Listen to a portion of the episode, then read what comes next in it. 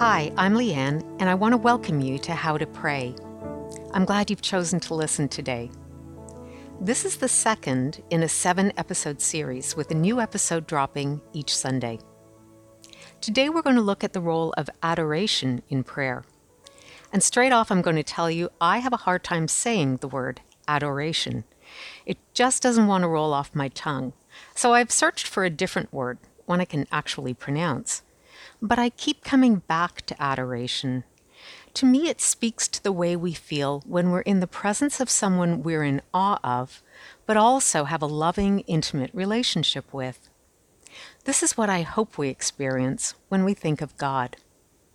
That said, it's entirely possible we don't.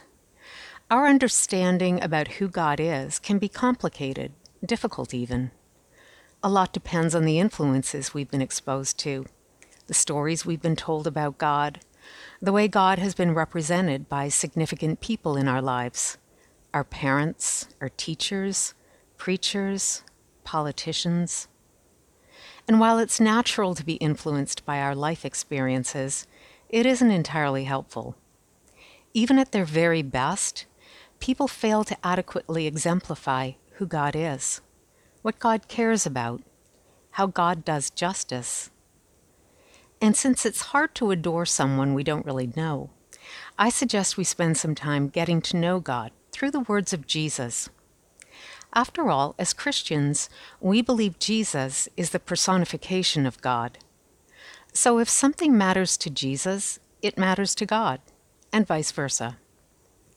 Reading through the Gospels, the first four books of the New Testament, is a good way to get to know Jesus and the kinds of things he said and did during his years of earthly ministry.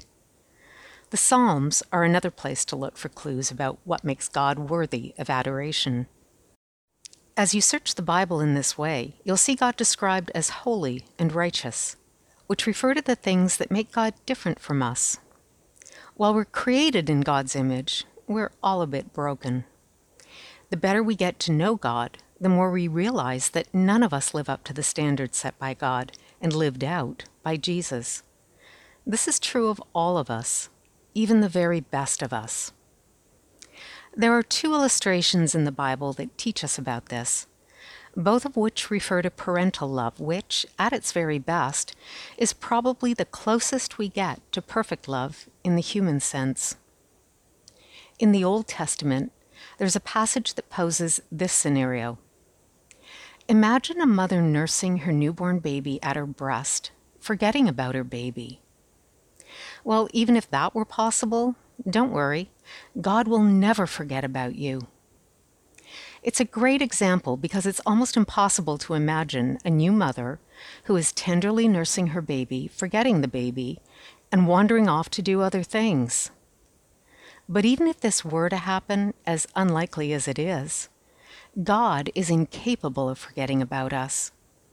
In fact, the passage goes on to say, God has engraved us on the palms of God's hands. That's how much we're loved by God.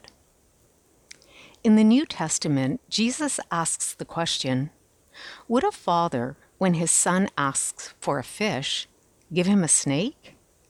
Or if his son asks for an egg, hand him a scorpion? I can just imagine the crowd Jesus was teaching answering back with a resounding no. To which Jesus replies, well then, if you, who often fail to get it right, can respond with goodness, how much more will God give you what you need? In other words, even in our brokenness, God loves us. More, much more, than that mother loves her baby and that father loves his son.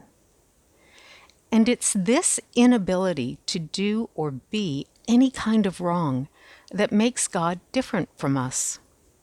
This is what holiness and righteousness refer to. God's perfect love, perfect justice, perfect authority, perfect faithfulness, perfect forgiveness, perfect power, and so on. So when we use adoration in prayer, it's simply us speaking back to God what makes God worthy of our adoration. Scripture can help us with this, as can music written for this purpose, or we can simply use our own words. God, you are loving. God, you comfort me. God, you are dependable.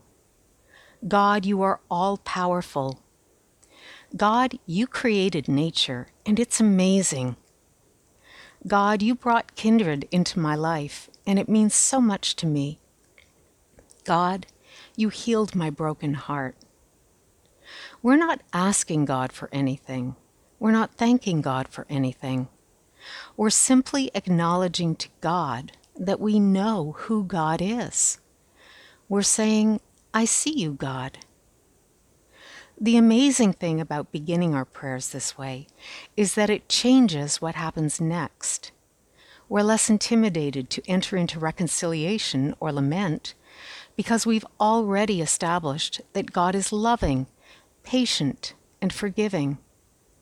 We're naturally going to want to offer prayers of thanksgiving because we've just reminded ourselves that God is beyond wonderful and does wonderful things all the time.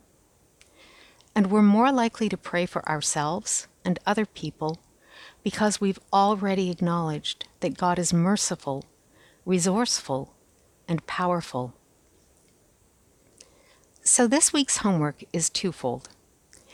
First, spend some time in the Gospels finding out who God is by reading about the life of Jesus. And check out some of the Psalms and songs I've included in the resource list that model adoration of God. Secondly, spend some time each day in adoration of God. Try speaking both in general terms, like, God, you created the universe, and in personal terms, like, God, you guided me to my appointment, so I was on time. As you speak the words, imagine you're sitting with God, sharing these things as you would with someone you truly adore. And pay attention to the effect this has on your understanding of who God is. Next time, we'll talk about reconciliation. For more information about Kindred Church, check out our website, kindred n c dot church. Thanks for listening, and have a great day.